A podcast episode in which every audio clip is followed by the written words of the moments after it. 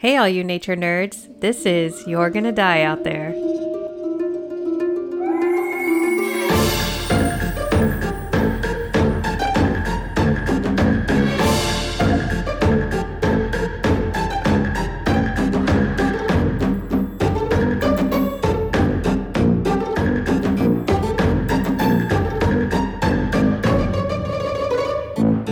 Um, hello and welcome back to You're Gonna Die Out There podcast. I'm Jen, sitting across from my co-host Megan. Hello. We're back for another round of cool stories and some sciencey things and naturey things that you all love. Um, hopefully you'll learn something new. Yeah, absolutely. Oh, one thing I did want to talk about Yes, let's hear which it. I thought was just like this amazing idea, and I brought it up to Megan because we always have these cool words that we learn from our stories yes. or from our species, and I thought it'd be fun. Maybe towards the end of the episode, we could see what our favorite word is, and Mm-hmm. that can be because you know we're trying to help you guys sound smarter, Agreed. or uh, you know possibly win a game show. You, Jeopardy? What? Who wants to be a millionaire? Is that still on? Uh, is it? I don't even know. I don't know.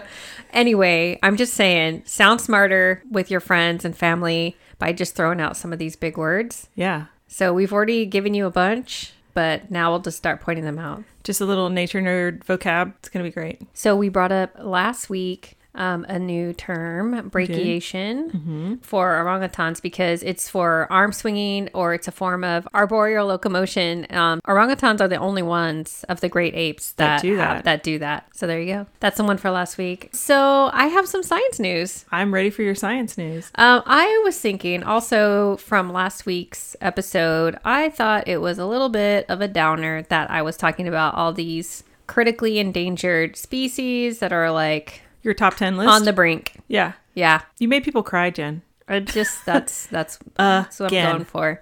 I really think it's important that we talk about those things Yeah. and that people know and people know about palm oil. Agreed. But I thought this week, let's, you know, let's take it the other direction. Um, so I went to our favorite WWF Panda, Panda Watch, and they have an article which is very recent. It's from March 3rd, and it is eight species making a comeback.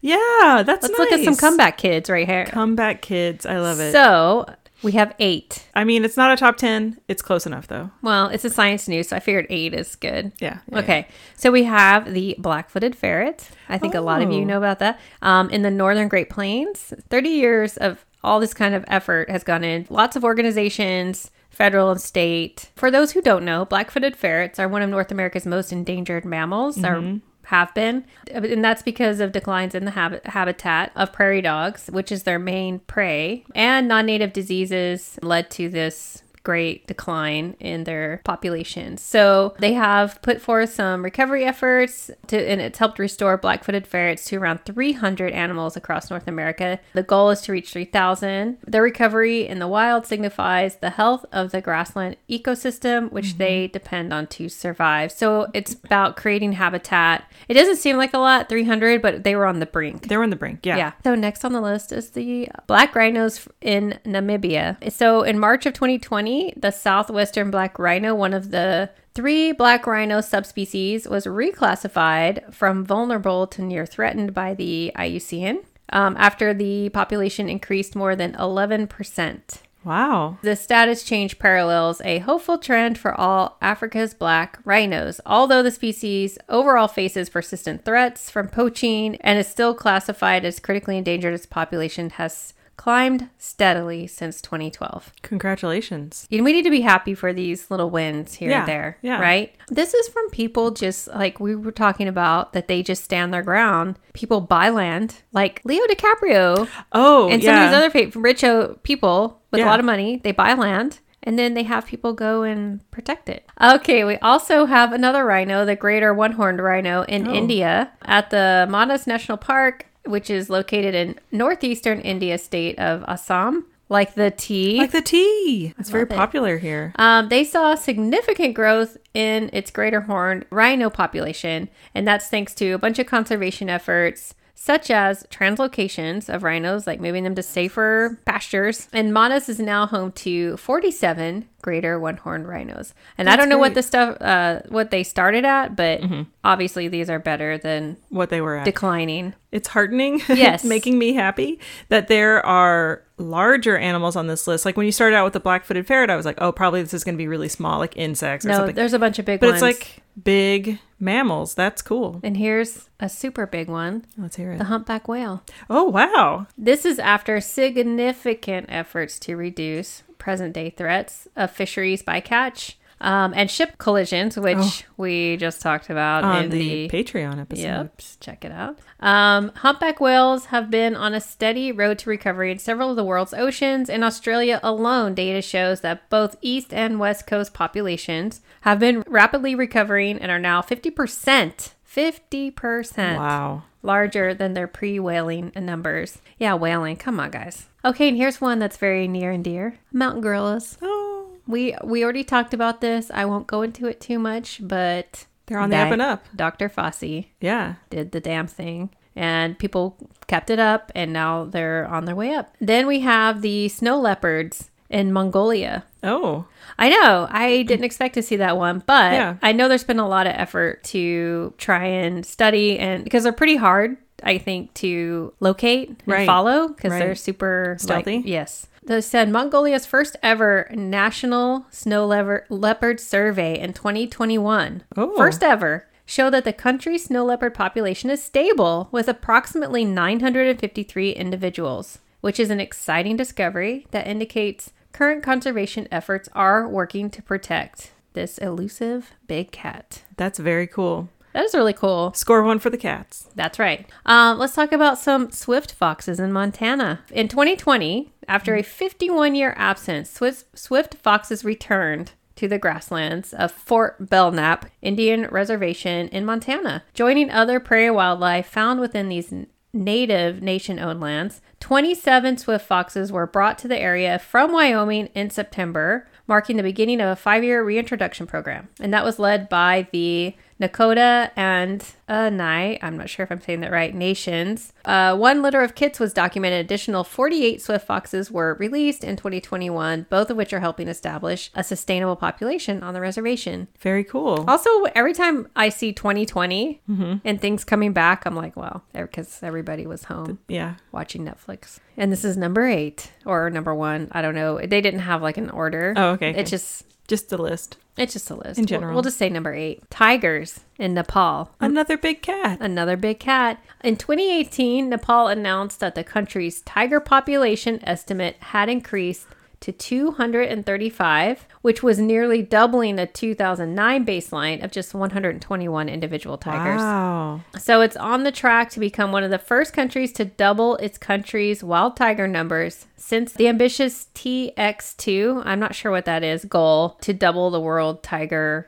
population. It kind of makes me think of a Micronesia challenge Oh yeah. Mhm. to uh, protect, you know, Conserve, conserve like terrestrial and marine areas. TX2 must be some goal, right? like, kind they of a regional deal. Yeah. for the world's wild tiger tiger populations. That's cool. Good job. That's it. I wanted to bring some a little bit of good news today. Yeah, I'm happy that you shared some good news with us. Mm-hmm. Those last couple episodes were a little bit sad. Big downers, but I guess at the same time we were talking about these amazing biologists, conservationists, thanks to all the efforts of all the people out there. All right, Jen, are you ready for a story for today? I'm so excited. I cannot wait because I don't know what you're talking about. Let me just say that this is not so much a story as it is something that people really wanted us to talk about. Uh, we've gotten a couple. ep- We've gotten a couple messages where people have said to us, like, "Could you do an episode on horses?"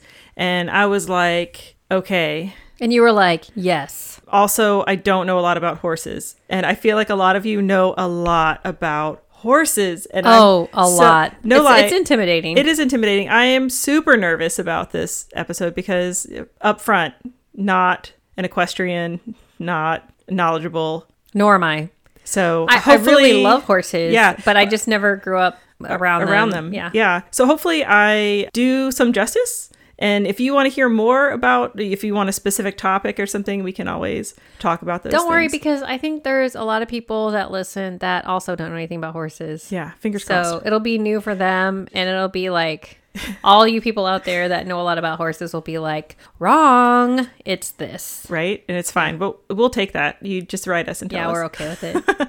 So we're gonna start out with a little background biology because that's what you need in this yes, situation. we totally do. So the common name for horses is horse. I just like to. I we're just like to we're starting from the ground level. ground level. I like to see Jen's face when I say stuff like that. um, all right. So scientific name for the domesticated horse is Equus ferus caballus. They are mammals. You know, they have fur, milk, all that stuff. They can be 30 to 69 inches tall at the shoulders. So hooves to shoulders. Wait, Megan, how many hands is that? I, you know, how do you know about that? Oh my God. Okay, so the height of horses, you are correct, Jen, is often measured in units of hands and inches. Well, I mean, I did grow up in Oklahoma. I so didn't know that. It's like I don't know, but I know. Right? stuff, Yeah. so one hand is equal to four inches mm-hmm. or 101.6 millimeters. For example, this is an example I think that was on Wikipedia. A horse that is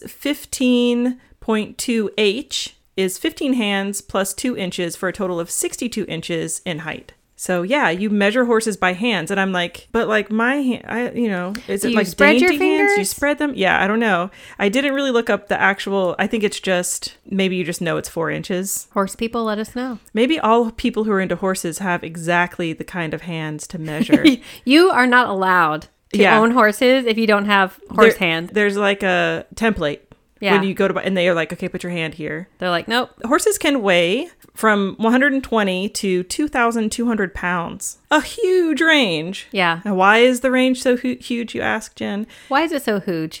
so, because the size of horses vary by breed, and it's also influenced by the quantity and quality of food that they eat. So, it can be within the breed different. And there's so many, so many breeds. I didn't know this. Ponies are taxonomically the same animals as horses. The only difference is their height. So, like Jen, you would be a pony, I'd be like a riding horse, and your husband John would be like Clydesdale. That big? They're I the don't know. biggest though. Well, he's very Not tall. that- I mean, he's tall, but he's not like crazy. maybe he's maybe he's like tall like an to Arabian. us. But yeah, he is tall. Yeah. That's for sure. So like a pony, and I'm married to a Clydesdale. Basically. Weird. I see it.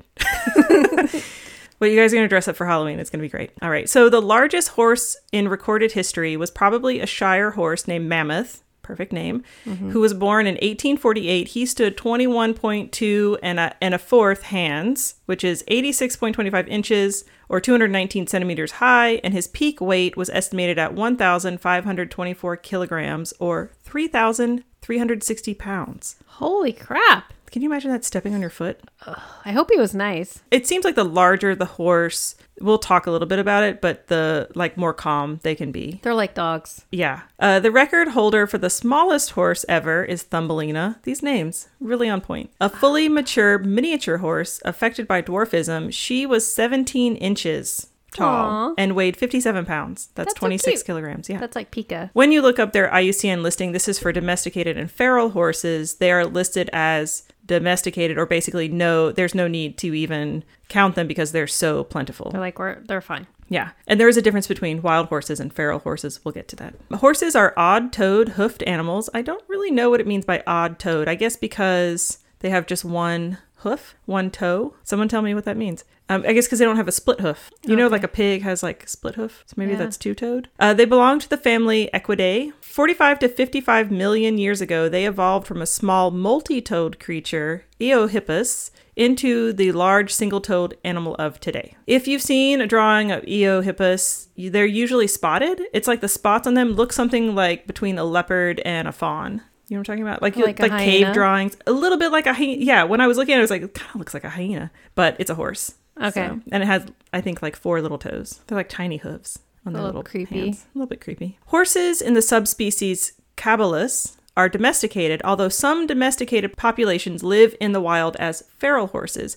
And these feral horses are not true wild horses because their ancestors, feral horse ancestors, were domesticated and bred, as opposed to the current subspecies of actual wild horse, and we'll talk about them. So, there has been some differing information on this, but likely Asian nomads domesticated the first horses like 4,000 years ago. The earliest archaeological evidence for the d- domestication of the horse comes from sites in Ukraine and Kazakhstan dating to approximately 4000 to 3500 BC. Wow. So that's domesticating them. By 300 BC, the horse was completely domesticated, and by 200 BC, there were more horse bones showing up in human settlements in northwestern Europe. So that meant that they're spreading throughout the continent, and they were being used for things like warfare, work, and transportation. The earliest human horse interactions, though, are from the Paleolithic sites in Eurasia, and that's as early as 30,000 BCE. And this interaction between humans and horses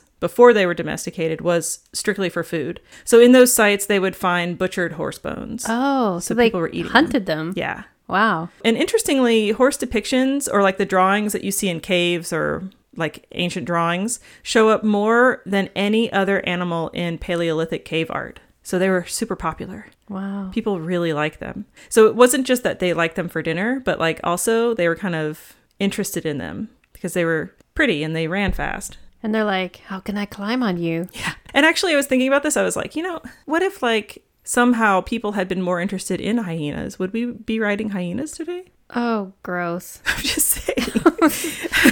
I don't want to ride there's got to be an there's definitely an alternate dimension. They're all like, it's like all crazy. there's got to be an alternate dimension where people just ride hyenas instead of horses. I'm glad I don't live in that dimension. True. For the modern domesticated horse, their life expectancy is between 25 to 30 years, and this can be influenced by the kind of care they get, you know, food, shelter, all that stuff, and also what kind of job, quote unquote, job they do. Um, the oldest verifiable record was Old Billy, a 19th century horse that lived to the age of 62. Wow, that is Yeah. old. Uh, Sugar Puff, who had been listed in the Guinness World Aw. Records as the world's oldest living pony, died in tw- 2007 at the age of 56. Oh, I hope Sugar Puff. Well, with a name like that, I hope you had a good life. So sweet, yeah. Uh, this is a super random fact that I liked. Regardless of a horse or pony's actual birth date, for competition purposes, a year is added to its age every January 1st in the Northern Hemisphere and every August 1st in the Southern Hemisphere. So if you have a horse who uh, does any kind of competition like dressage or whatever, then their birthday is January 1st if you're in the Northern Hemisphere and August 1st if you're in the Southern. Just automatically. Doesn't matter when they were born. That's when it happens. The exception is endurance riding. So if there's a horse that uh, is in the sport of endurance riding, where the minimum age to compete is based on the animal's actual calendar age. Just imagine that you could have a horse when you're a kid and have it your whole life. Yeah. It's like family right there. There's only one species of domestic horse, but around 400 different breeds that specialize in everything from pulling wagons to racing to jumping. But all horses are grazers, so they still have like the same kind of like digestive system and all that. They're just different breeds, just like dogs. Just like dogs, yeah. Feral horses can be found in many places around the world. Free roaming North American Mustangs, for example, are the descendants of horses brought by Europeans more than 400 years ago. That's like a just general example. Mm-hmm. Little Wikipedia part there. There are lots of names for different ages of horses. Let's go through them. A foal is a horse of either sex, less than one year old, and a nursing foal is sometimes called a suckling, and a foal that has been weaned is called a weanling. Eh, so just okay. all the things. A yearling is a horse of either sex that is between one and two years old. A colt is a male horse under the age of four. And I guess that people sometimes will incorrectly call any horse, female or male, a colt, but that's incorrect because a female horse under the age of four is called a filly. A mare is a female horse that's four years old and older. A stallion is a non castrated male horse four years old and older. And did you know that horse, the word horse, sometimes is used to refer specifically to a stallion? Like if you Oh. say a horse, you're talking about a stallion. Some people think that colloquially. Um, And I'm just like, that's the horse patriarchy right there. All horses are dudes. Um, and then a gelding is a castrated male horse of any age. Which I kind of like the name gelding, but like it's a little bit sad. All right, so do you want to know what a group of horses is called, Jen? Um, a herd. So yeah, a herd is one of the names that you can call a group of horses. You can also call a group of horses a team, a harass, a rag if it's a group of colts, a stud, which is a group kept primarily for breeding, Uh-huh. or a string, which is a group belonging to or used by one individual. That is so confusing, and that's too many things. There are so Let's pick one. Honestly, there are so many A things. Harass? H A R R A S. Me, I'm just like it's a herd of horses. Yes. That's good. Yeah. or just a bunch of horses. Just a bunch of horses. Look at those horses over there. Got a bunch of horses over there. What? Horse color and markings are often used to classify before even the breed or sex is used. So, like if you see a horse, you might not call it by its breed, or if it's like a colt or whatever, you would say the color first. So it's used to identify certain horses. There are a lot of different colors and markings and combinations of colors and markings. It's a lot. The most important colors are black, bay, chestnut, and sorrel, palomino, cream, and white. Also, there are grays. Those all sound tasty. I know, like different I types think of I'm like. just having a sweet tooth right now. Did you know horses that have a white coat color are often mislabeled? A horse that looks white is usually a middle-aged or older gray. And grays are born a darker shade and they get lighter as they age, but usually underneath their coat they have black skin. The only horses properly called white are born with white hair and pink skin, which is a really rare occurrence, like a unicorn. Like an albino kind of Kind of, yeah, yeah, yeah, yeah. But I'm just saying, there's a lot. There's a lot, Jen. I'm learning a lot right now, Megan. I really appreciate this. good oh, and when somebody's like, "Look at that white horse," I'll be like, "It's not white. It was gray. It was gray. Did you Turning look at its white. skin color? Its skin is black, like a polar bear." That's right. There are different facial markings and also body markings on horses. I just kind of looked at the facial markings because I thought they were really neat. There's something called a star. So that's when there's like a spot at the top, like the forehead of the mm-hmm. horse mm-hmm. between the eyes. There's something called a stripe. That's a thin stripe down the middle, all the way from the tip of the nose to the top of the forehead. There's a blaze, which is like more wide and actually covers the whole nose and a little more of the forehead. So Megan's showing this like she With on her hands. head, Yes. like with her hands, and I'm like, "Oh, yeah, okay, That's a great. Yeah, yeah. We'll have a we'll have a picture, um, and then a snip is a little coloration between the nostrils. I was reading some stuff and they're like, "Oh, this horse, you know, had a star." This, and I was like, "Do they have an actual star on their forehead?" But no, it's just like that little spot. Okay. Uh, feral horses generally gather in groups of three to 20 the animals. So, obviously, if they're domesticated, they're living in a stable, hopefully, on some kind of. So, there's whatever number of horses are there Yes. is what it uh, what it is. But feral horses will generally gather in groups of 3 to 20, which is a pretty big range. I did read different information in one article, but it seems that a stallion leads the group, which consists of mares and young foals. kind of his harem. A little bit, yeah. When a young male becomes a colt around 2 years of age, the stallion will drive them away. Oh. The main, yeah, stallion. The colts will then roam with other young males until they can gather their own band of females, their own little little harem of and they'll keep splitting Horsies. out with their Yeah. ladies. Yeah. Um, the estrus cycle of a mare occurs roughly every 19 to 22 days, and it's from early spring all the way into autumn. And most mares en- enter what's called an anestrus period, and that's during the wintertime and where they don't have any cycle. And I'm like, can we have that? What is it called again? How do you spell it? It's anestrus. So it's like estrus, but with an in front of it. Anestrus. Anestrus. That's, our word for the day. There we go. The thing that we would love. Heart emoji. Um, gestation lasts approximately 340 days. There's an average range of 320 to 370. So if it's like on the lower end, anything before that 320, the the foal won't make it. Uh, usually, there's only one foal born to a mare. There there have been twins. They're kind of rare, and I did read that there have been triplet. Ooh. Yeah, but that's super unusual. Um, horses are a precocial precocial species. I don't know if I'm saying that right. Basically, what that means is when they're born, they're in an advanced state of development. So when they come out, they just like can walk and Oh, yeah, I think eyes we've are talked open. about that. They can react to stimuli within a short time following birth, so they're ready to go. Foals are usually born in the spring, and then they wean between four and six months of age. Did you know that a horse skeleton has 205 bones? No, I did not know that. So we have 206, right? Okay. Do you know what bone the horse is missing? If we were like, if we're looking at comparative skeletons, Thumbs? I'll tell you. what?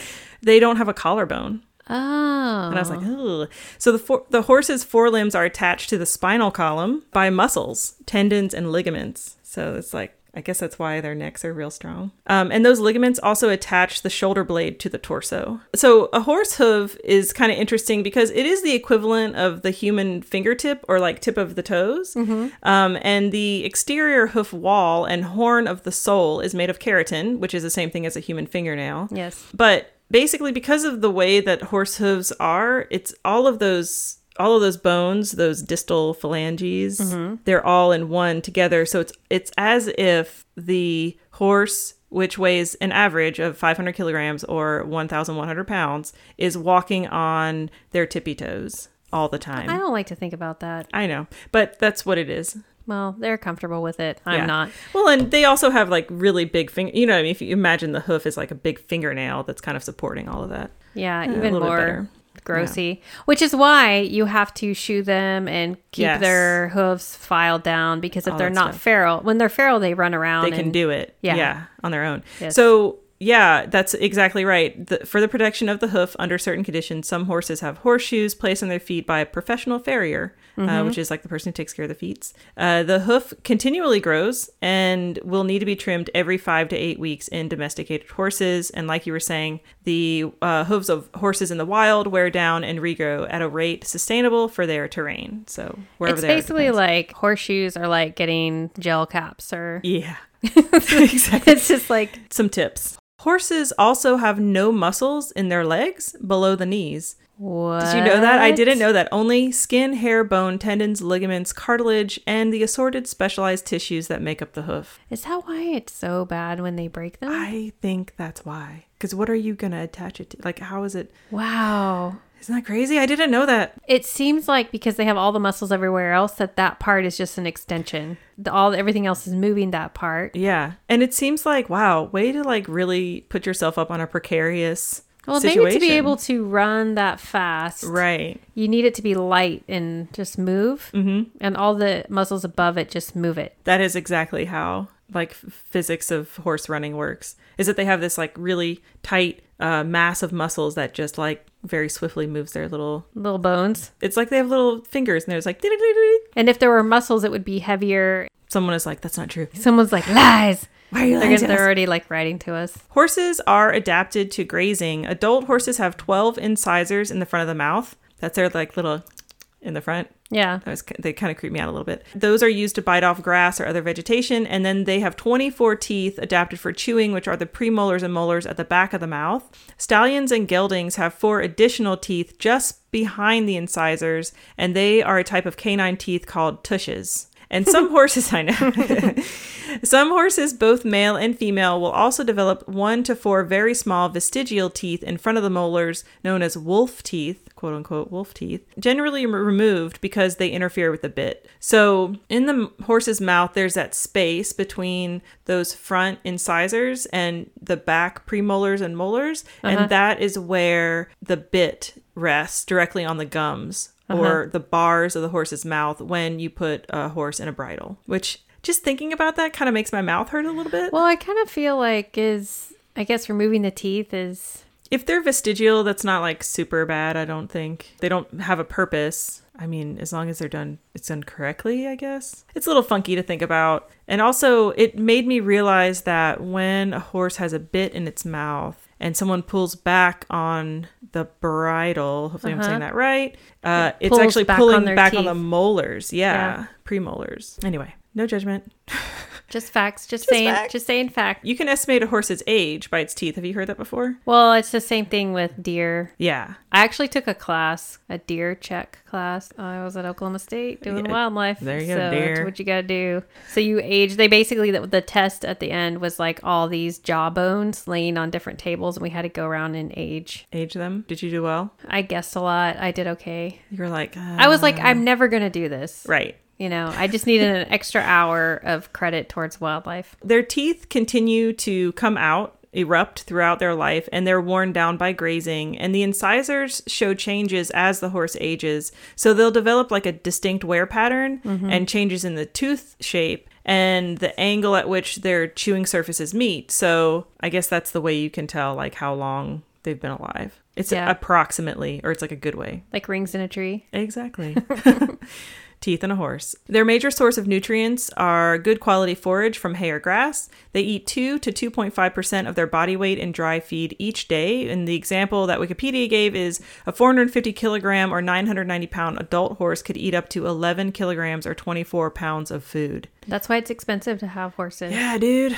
The one thing that I learned very quickly in reading about horses is all those times that, you know, like as a kid, I'd be like, I want a pony. Like, wow. Yeah, no, that's so much work.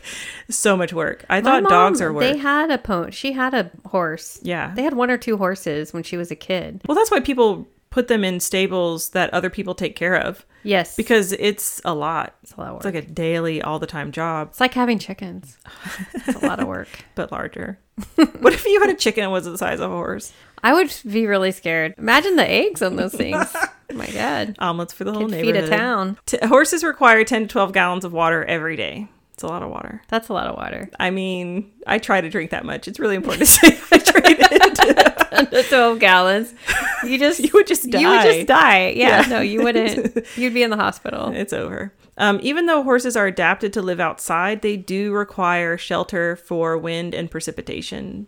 I think about how sometimes you'll see animal welfare shows and they'll have a horse that's just in a field and there's no shelter for that horse. And I think before I was reading about this, I didn't realize that that was a requirement. Like they really need some place to shelter. Yes. Like you can't just keep them in a field. That's effed up. Um, horses are prey animals, so they have some super heightened senses. Uh, they have the largest eyes of any land mammal. I did not know that. Really? Yeah, I thought cows were the largest, Largest eye, eyes. but apparently it's horses. They have big sweet eyes. They do. At They're very sweet. Um, their eyes are lateral, uh, meaning that their eye positions are on the sides of their heads. I'm sure everyone's can picture if you have never seen a horse go look one up right now but you can picture they're on either side of the head and it gives them a range of vision that's more than 350 degrees they do have something similar to human red green color blindness so certain colors will look green like reds or things related to reds will look green i think that they can see yellow and blue i might have read that someplace um, their sense of smell is somewhere between humans and dogs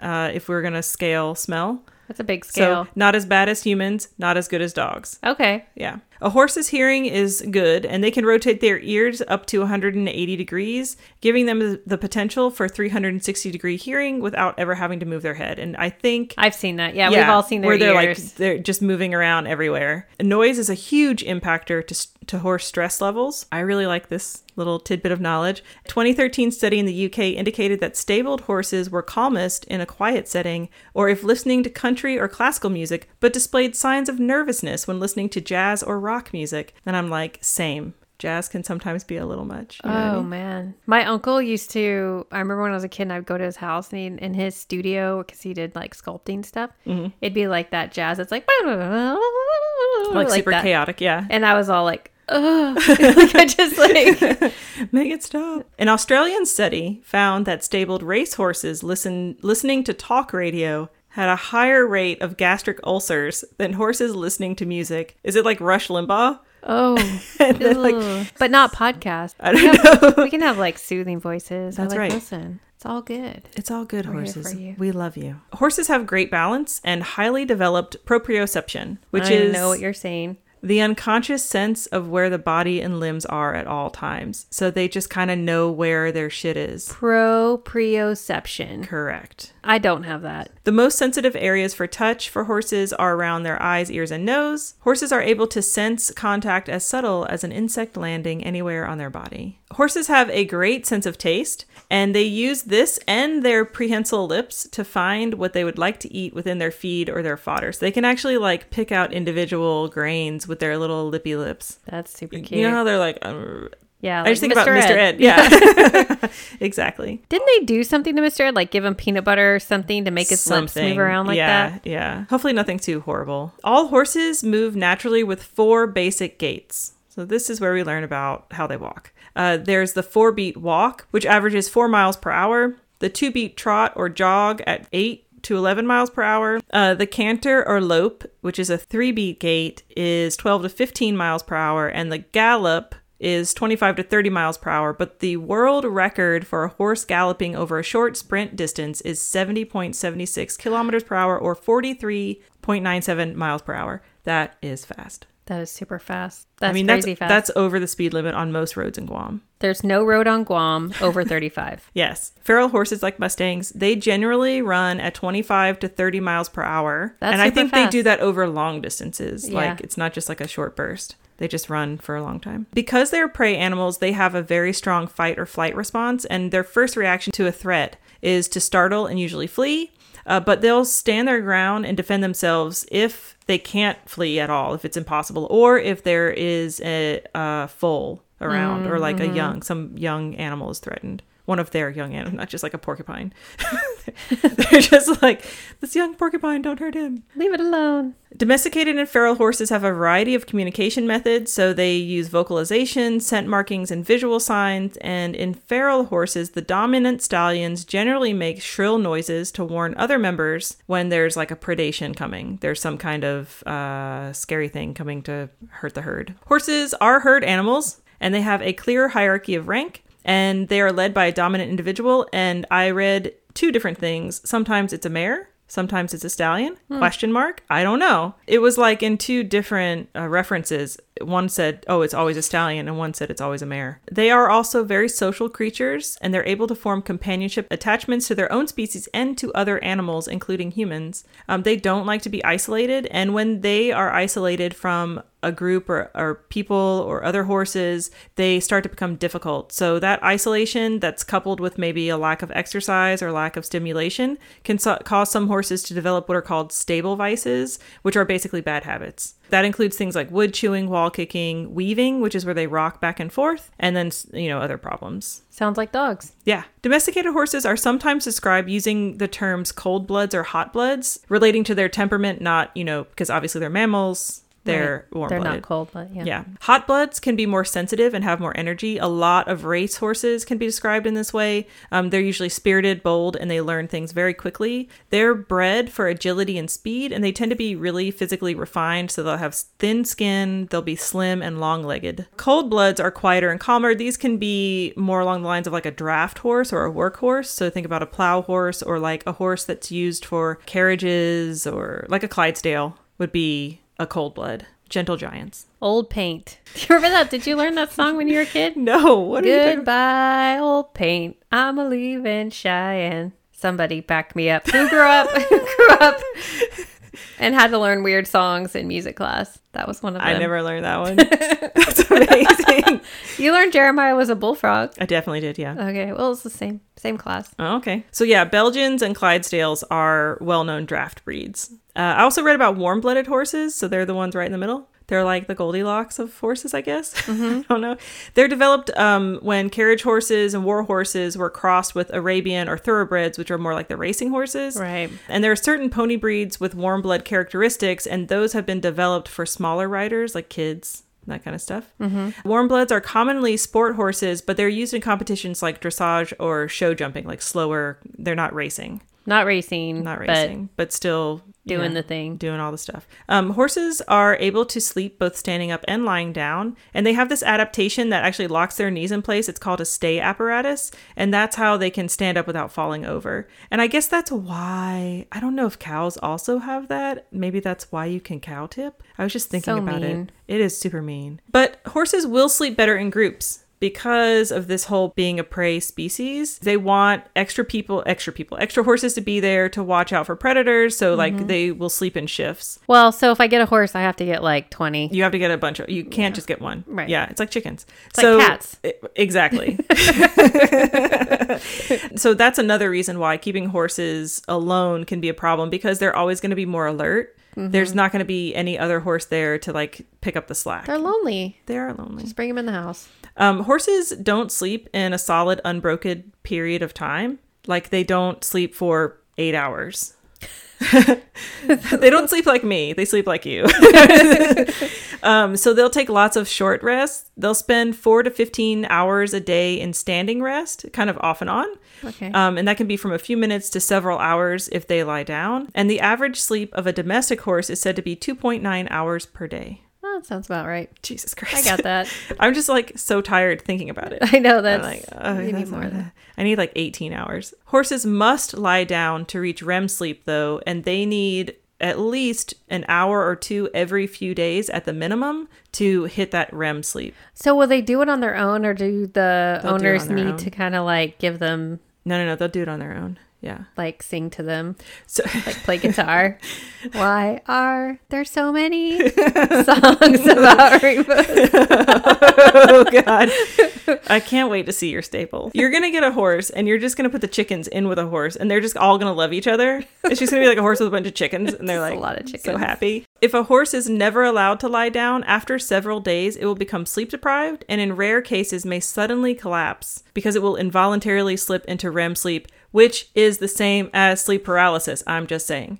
Oh, okay. Yeah. When you're so tired that you just like you hit REM before your body actually shuts down. oh, Because you know when you go into REM, you, there's like kind of a paralyzing thing that typically happens with most people where you can't flash like move your limbs around while you're in REM sleep. Mm-hmm. That's kind of what happens to them. And actually, it's not narcolepsy necessarily, but horses can get narcolepsy. Oh well, I had a chicken with narcolepsy. So That's true. why wouldn't they be able to lie down? Like if somebody had tied them to something and they cannot. Or maybe if they were alone, right, and they never really rested because they were so on alert, that Right. might happen. Yeah. Oh, they need a lot of care. A lot of care. So let's talk about truly wild horses. wild horses. I'm not gonna do it. Oh God, there it is. I was like, The best part is that I was like looking up wild horses, and you it's the first thing that comes up is like a video of Mick Jagger, like wild horses. A truly wild horse is a species or subspecies with no ancestors that were ever domesticated. There are only two wild subspecies, the tarpan and the I cannot say this word. we talked about the tarpan. Yes, I'm totally going to mention it. And the Przewalski's horse. Okay. I'm probably not saying that right. Sounds it's good. P R Z E W A L S K I apostrophe S horse. So those are the only two that survived into recorded history, and only the Przewalski's horse survives today. The Przewalski's horse, which is Equus ferus Przewalski, named after the Russian explorer Nikolai Przewalski. it's it's spelled differently. Oh, you're really Um, good. I'm so sorry, Nikolai. Uh, P R Z H E V A L S K Y. It's a rare Asian horse. It is known as the Mongolian wild horse. Mongolian people call it the taki like takis. Like It's just really hot fries. Those really hot like tortilla chips. I never eat those because I don't like hot stuff. Oh, I love But those. Yeah. But yeah, my daughter. Just a real quick shout out to my Hawaii friends. We ate a lot of takis. Big shout out to my 10 year old who loves them, but I limit her intake. She does. I love it that she loves them. I'm like, you can have five of these once a year because it's not good for you. Well, and also it makes your butthole hurt later. it was so painful. wow, TMI. but good PSA right there. right? The subspecies of these Mongolian wild horses, Artaki, were presumed extinct in the wild between 1969 and 1992, and there was a small breeding population that survived in zoos around the world. And in 1992, they were reestablished in the wild uh, because there were a, a lot of those zoos were hyping up their conservation efforts, and so they wanted to get them back into the wild. And today, a small wild breeding population exists in Mongolia. And in another place, I read that actually the last Przewalski horse was seen in Mongolia in 1968. So I'm not entirely sure which one is more accurate. I think there is still that wild breeding population that's in Mongolia. That's so cool. And like you mentioned, the tarpan or European wild horse Equus ferus ferus was found in Europe and much of Asia and survived into the historical era but became extinct in 1909 when the last captive died in the Russian zoo. And if you remember from our Heck Cow episode, attempts were made by the Nazis to breed back the tarpan. Yes. But they only really had the physical or morphological similarities. They can't be considered true wild horses because domesticated horses were used in that program. Right. And Not real. Horses are used for a lot of reasons, and the Food and Agriculture Organization FAO estimates that in 2008 there were almost 59 million horses in the world, with around 33.5 million in the Americas, 13.8 million in Asia, 6.3 million in Europe, and smaller portions in Africa and Oceania. There are estimated to be 9.5 million horses in the United States alone. That's a lot of horses. that's a lot. The American Horse Council estimates that horse related activities have a direct impact on the economy of the United States of over $39 billion. When indirect spending is considered, the impact is over 102 billion. Wow.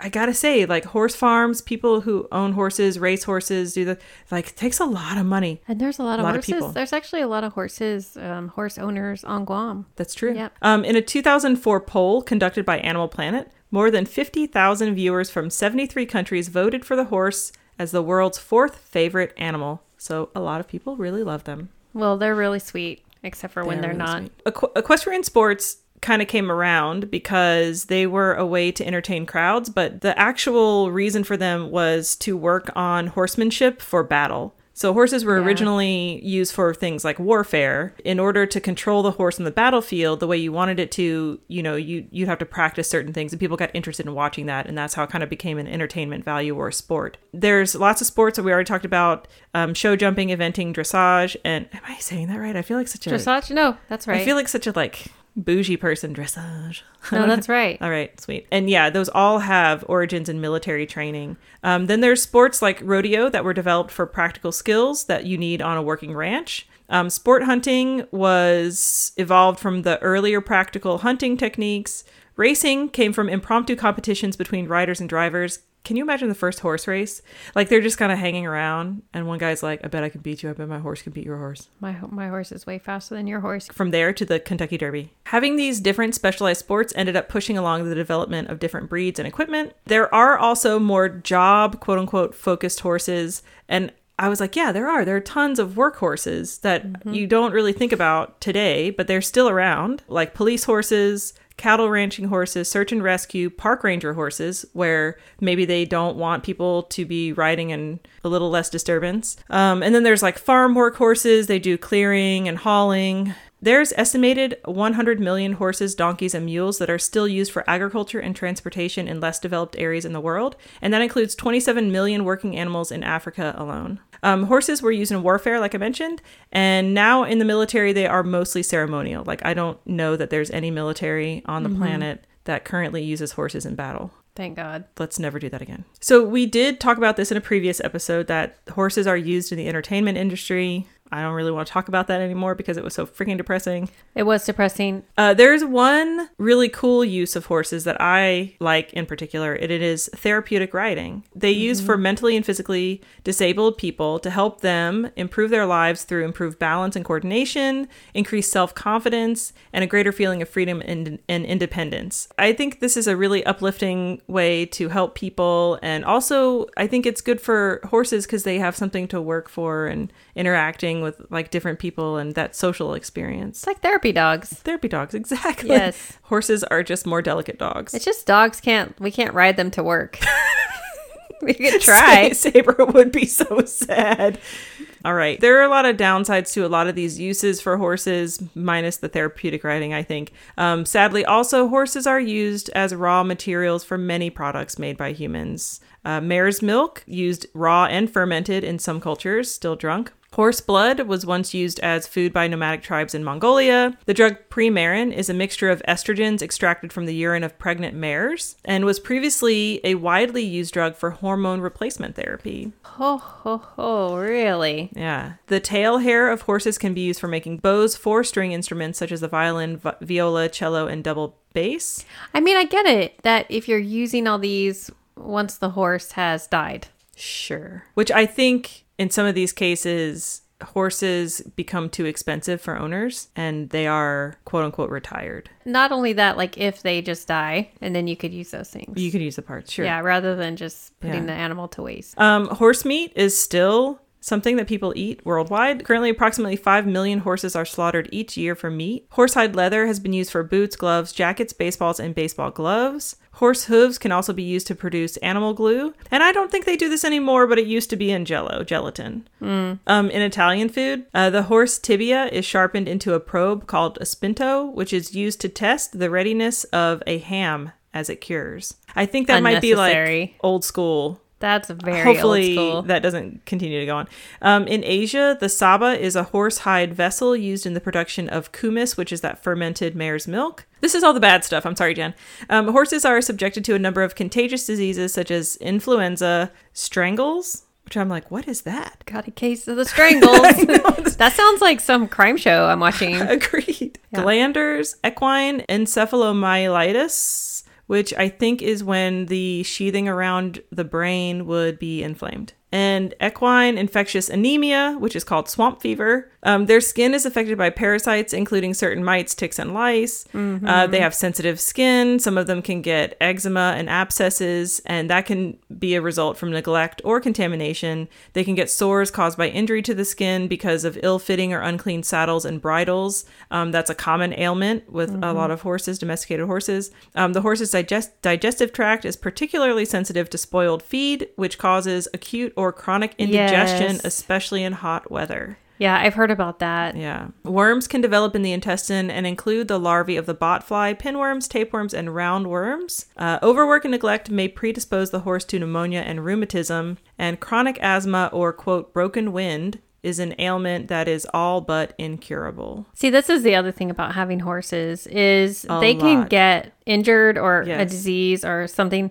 I mean, I've just witnessed this with other people who have horses mm-hmm. and they spend thousands and thousands and thousands of dollars yes. to try to help the horse and having a horse is a lot of monies. And we, we talked about this um, a little bit in the entertainment episode with horses that legs and feet are sensitive to blows, sprains, and overwork, mm-hmm. um, especially if the horse is young or worked on hard surfaces. Uh, lameness may be caused by bony growths, such as splints, spavins, and ring bones, by soft tissue enlargements known as wind galls, thoroughpins and shoe boils, and by injury to the hooves, including sand crack, split hoof, tread thrush, and acute or chronic laminitis. This is a lot of old timey words right here. I mean, really. These were made up in like 1752. They're like 3000 BC. They're like throw them bots. like, you scoundrel. They need to make up some new words. Yeah. Well, probably they get vaccinated for a lot of this stuff, and then you kind of keep them on a regimen of dewormer and certain mm-hmm. things, right? Agreed. So I read this article or like this thing called Myths and Facts about feral horses and burros,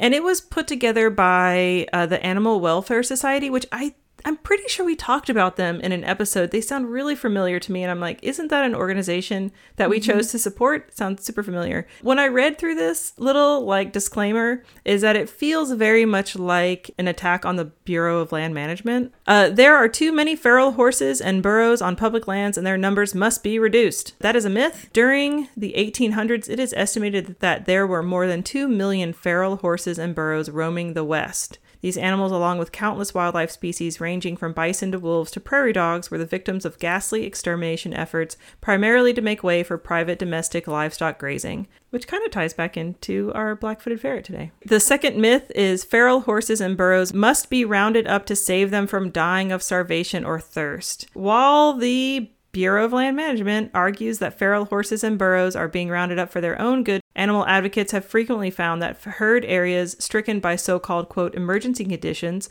weren't nearly as bad off as the Bureau claimed. It, it seems like what they're trying to say is that the Bureau of Land Management is like, we got to get rid of all these feral horses. It feels a little bit like a feral cat program, but horses don't eat birds, so it's a little bit different. Here's another myth Feral horses and burros are destructive to the environment and must be removed in order to protect ecosystem health. Lies. Feral horses and burros, like any wildlife species, have an impact on the environment, but due to their natural behavior, their impact is minimal. In fact, feral horses and burros play a beneficial ecological role, for example, by dispersing seeds through elimination, thereby helping to reseed the landscape. Meaning they're poops. They're pooping it out. Also, they blaze trails during heavy snowfall and break ice at watering holes, helping weaker animals to survive during harsh winter months. Feral horses and burros can also serve as food for predator species such as mountain lions. Mountain lions got to eat. The next myth feral horses and burros are an exotic or a feral species and must be removed to protect native wildlife. Not so. The paleontological record shows that the cradle of equine evolution occurred in North America beginning more than 60 million years ago. So they're trying to say that they're not exotic. They might be feral, they might come from a domesticated uh, species, but they're not exotic. Ranchers depend upon livestock grazing for their livelihood, and feral horses and burros are creating an undue hardship on their operations. While some small family ranchers do depend on livestock for their primary source of income, the top grazing permits on our public lands in terms of numbers of livestock are held by corporate interests, including the Hilton Family Trust, Anheuser-Busch Inc., Nevada First Corp., and Metropolitan Life Company. In 1992, the General Accounting Office reported that just 16% of the approximately 20,000 public lands grazing permittees, permittees controlled more than 76.2% of forage available on Bureau lands, and most of these were either very wealthy individuals or big corporations. These wealthy corporate interests are much more concerned with the paper stock than livestock and with preserving their tax write offs than a way of life. For the most part, removing feral horses and burros translates into just one more form of corporate welfare. That's a, a little bit scathing there. I mean, true. Corporations did. I think this is the last one. Uh, removed horses and burros are adopted to loving homes through the government's quote adopt a horse or burro program. I didn't know how controversial this was. The Bureau has an obligation to ensure that persons adopting feral horses and burros are, quote, qualified adopters, but many people do not fully understand the responsibility and commitment that is required to care for an adopted animal, thus setting the stage for failed adoptions. Oh. Yeah. So this brings me to kind of the point of this episode was that we received an email. We did. Well, actually, we got one a while ago. We, yes. if you're the person who asked us to talk about wild horses, Shoot us a message. but this is for you as well. Yes. But we did get another email Yes. recently. That's why just we- like the yeah. other day. Yeah. Mm-hmm. So we did get a, an email from someone named Shane. Shane says, I'm only on episode 44. That's okay, Shane. We'll forgive you for now. So if y'all all have already done some stuff on this subject, please forgive me. What I thought may interest you would be racehorses.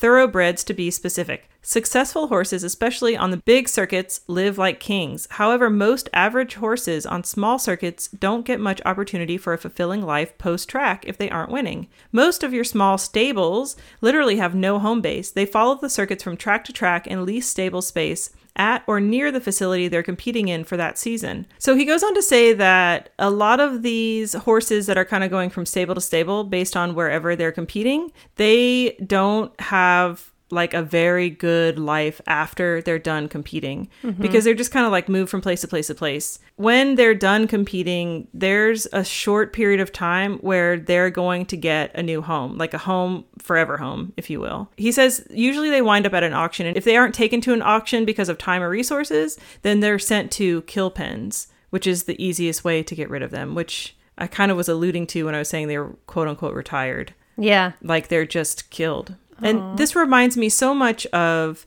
big cats. Um, people who who just can't deal with uh, a certain species that requires a lot of work, a lot of food, Right. a lot of attention, a lot of interaction, or uh, stimulus to get you know Like chimpanzees. exercise. Yeah, like chimpanzees, exactly.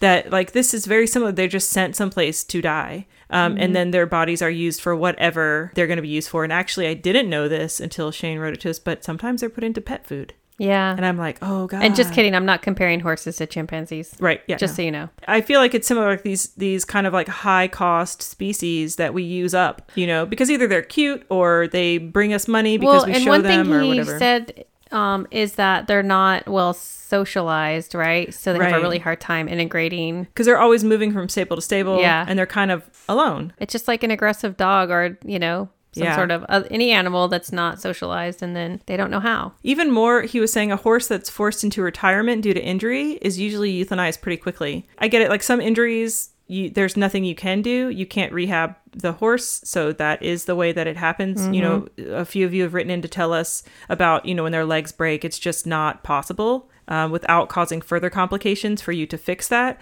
But I think he's talking more about other injuries that you might be able to rehab them, but it's cost efficient to euthanize them rather than take care of them. I didn't really know this about thoroughbreds like racing horses, but they're super active and they really want to do something. They need a job. I thought that was kind of neat because you think of them as like when a horse retires, like let's say it's a racing horse and it retires, you're like, oh, you can rest now, like go to this pasture and Like run a around. greyhound. Yeah, but like actually, they need a lot of exercise.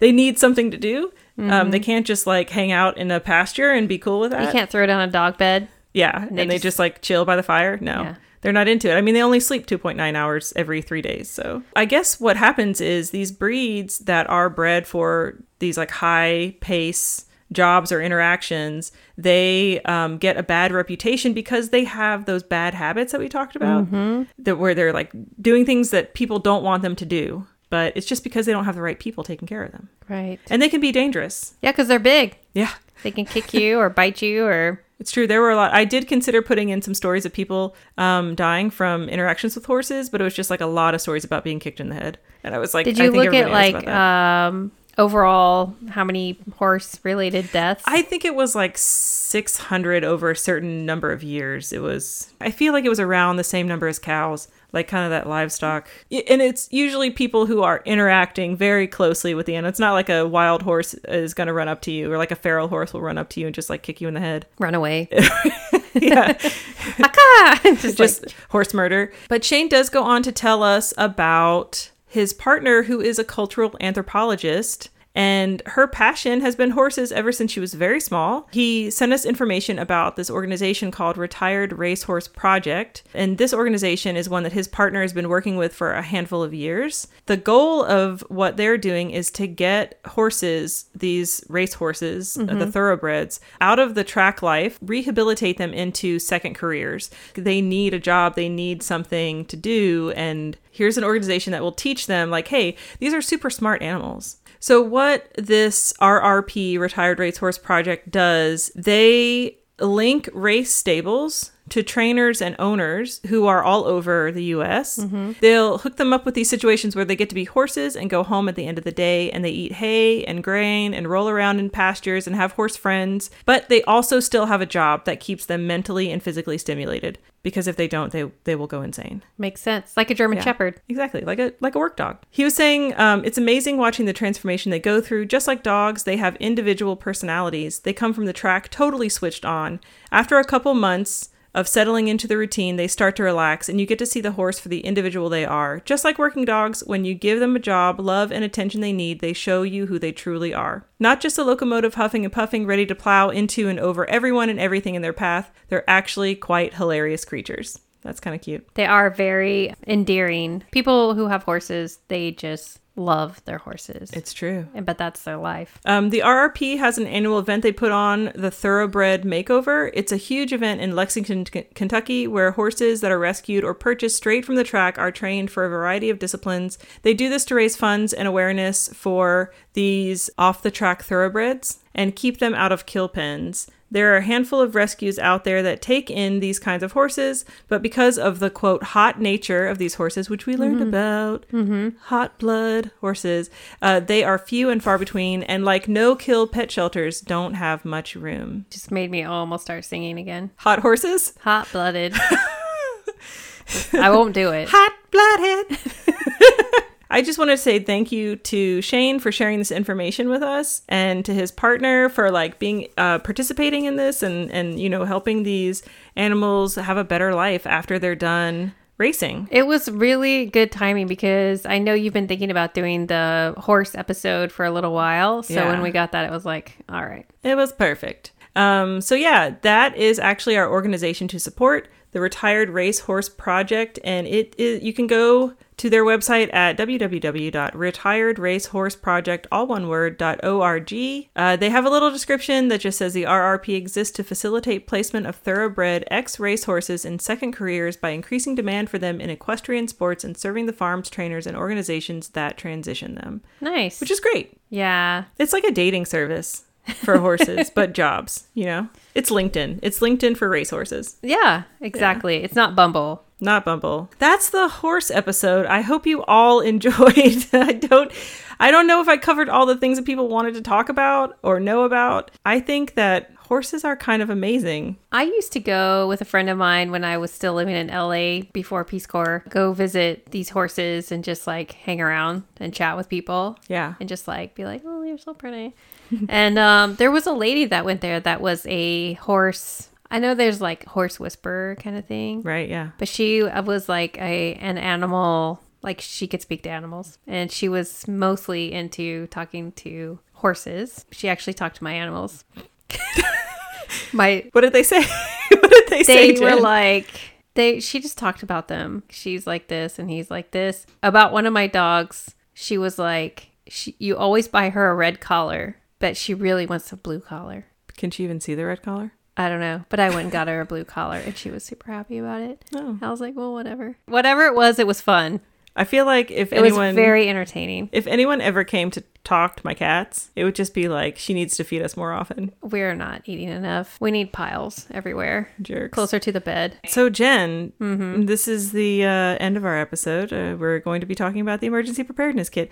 What would you put in your emergency preparedness kit for this episode? I know we didn't have any like tragic things or particular stories. It was more tragic for the horses. More tragic for the horses. Yeah, sometimes our our shows go that way. It's true. You're gonna die out there for the animals because humans. Um, so one thing I did read about, I didn't actually put this into this episode necessarily, but I read a lot about some stuff that happens on racetracks in terms of like doping horses and like people because this is a billion dollar industry And they're athletes. and they're athletes that people will do things to these horses to make them win or even like disguise horses as other horses to fix races Oh, and yeah. stuff like that. It's just like, wow, some crazy stuff goes on. Mm-hmm. So I feel like that's like another layer of just some sad stuff that might happen to horses to think about. So Megan, I gave it some thought, and I really like um, how you were mentioning that when they're in the stables or you know hanging out, that to keep them calm and feel from feeling stressed, a lot of times they would play music. Oh yeah, the the British and Australian studies. Yeah, but they noise, wouldn't yeah. play rock music or jazz jazzy jazz or talk radio. oh yes, or talk radio. Yeah, yeah. But you can play our podcast. But you can play our podcast for your horse. It's fine. I'm sure they'd love it. Um, so I was thinking that you would need to have some some good music. Agreed. You remember when you used to stay up, or uh, well, anytime, and you'd get that commercial? It would wake you up Mm-hmm. when you fell asleep watching TV with the Ultimate Love Song Collection. Remember those commercials? from Time Life. Is it from Time Life? I swear to God. um, it's the Time Life Music Ultimate Ultimate. Love Song Collection. I agree. You would be asleep on the couch, and then all of a sudden, Imagine owning the world's greatest love songs. By the greatest voices of our what horse time. wouldn't love this? Michael Bolton. Stop. So Your good. once in a lifetime collection.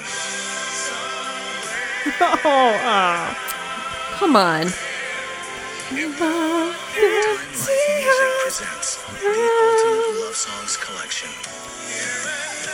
Please 36 This do just- your horse a favor. Get the ultimate- What is it called again?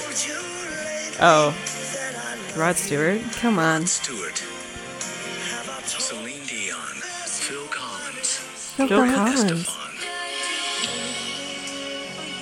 I can I can see the video. Jen is showing me the video. It's the people in silhouette kissing in front of the. for just 26 In front Only of the water. twenty six ninety nine in That's nineteen eighty seven.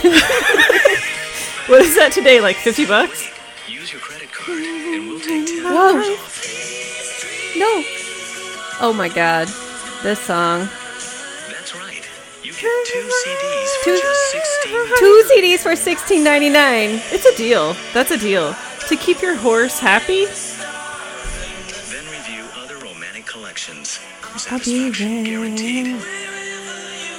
Oh my God, Richard Marx. This song. So listen, That song, Middle School Dance. So if hot. you care anything about your horse, yeah. Splurge. remember, use your credit card. 26 Get two beautiful CDs. for Lionel Richie? Beautiful, beautiful CDs.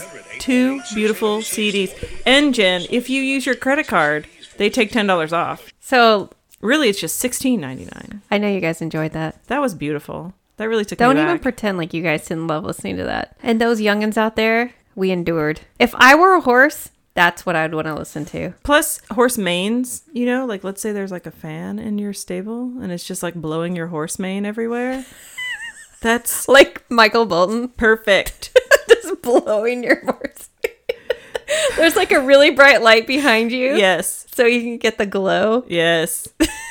Can we get some height? Okay, I've watched on TikTok that there there are people who braid their horses' manes in all different kinds of crazy braids, and they're Uh-huh. like really beautiful, and they like decorate them and stuff like that, give them bows. Yeah. Anyone who's listening to this and you own a horse, can you feather your horse's hair? We just need, Is that cruel and inhuman punishment, or do they like it? I mean, crimping. It's stylish. Emergency preparedness kit for your horse. Time Life Music's Ultimate Love Song Collection. Two CDs. Sixteen ninety nine with your credit card Yep. plus shipping and handling. I think so. Probably always. And if you like those two, you can get more. That's true. I'm not guaranteeing this is still available from Time Life.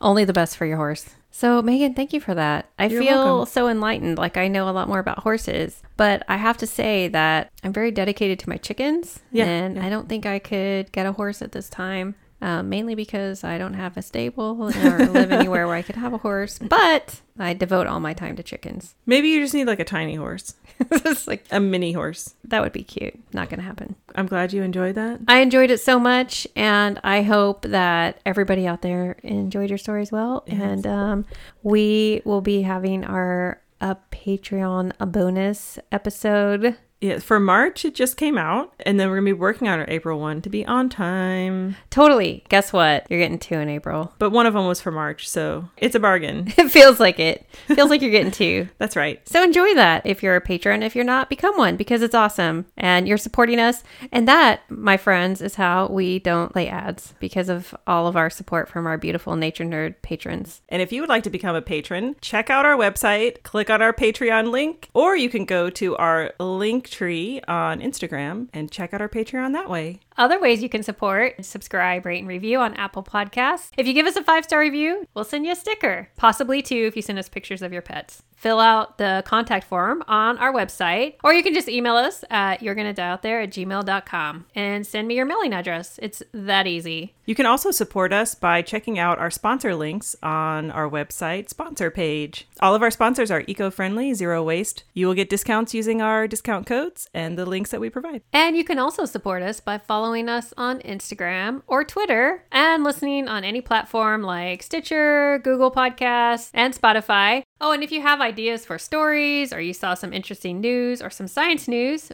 feel free to send us an email or send us a DM on Instagram. And until next time, Don't die out there. bye.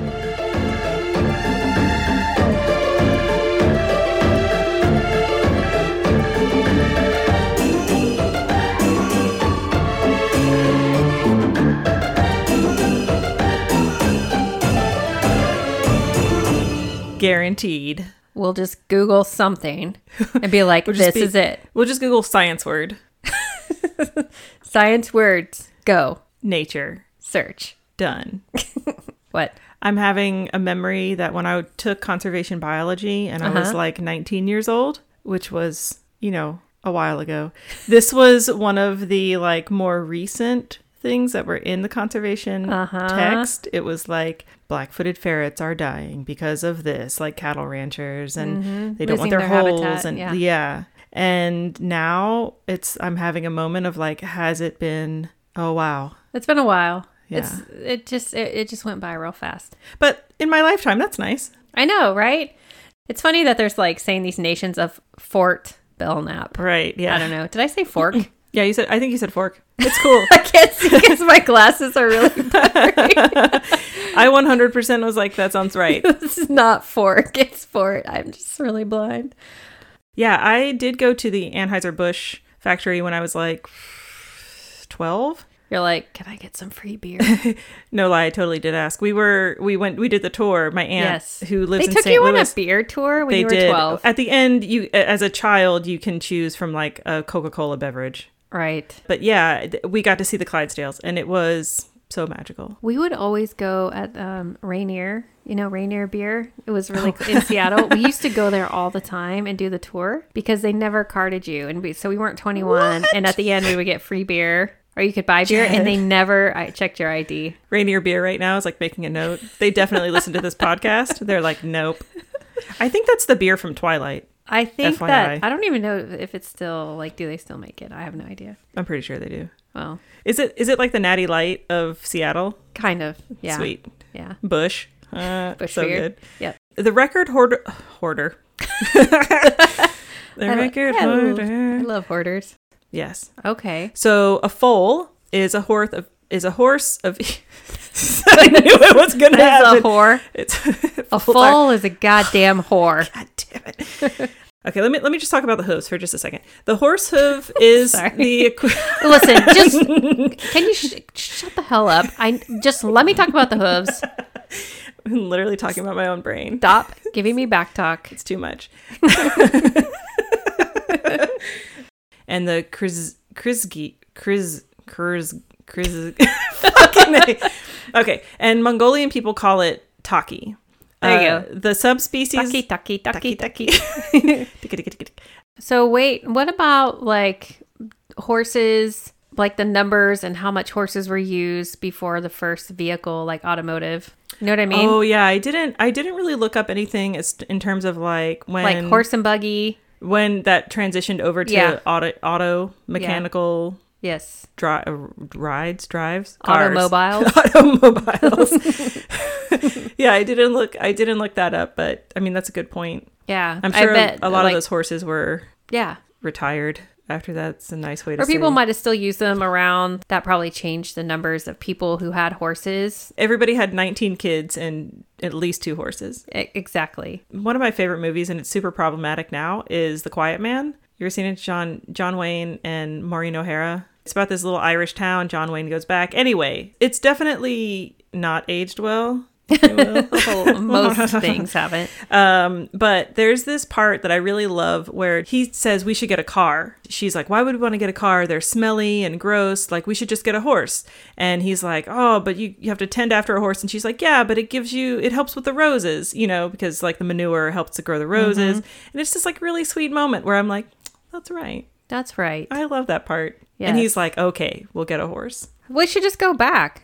Let's I mean, climate change. I mean, just slow the world down a little bit. Get rid of your car, get a horse. You wouldn't have any speeding tickets. That you just need to demand to have. stable access at your Stable work. Yeah. access at your It's- work. It's like you know you go from like daycares to like we need a stable at work. I think it'll work. Let's do it. We're gonna we're gonna start a whole thing. We're gonna start a nonprofit. Bring horses back.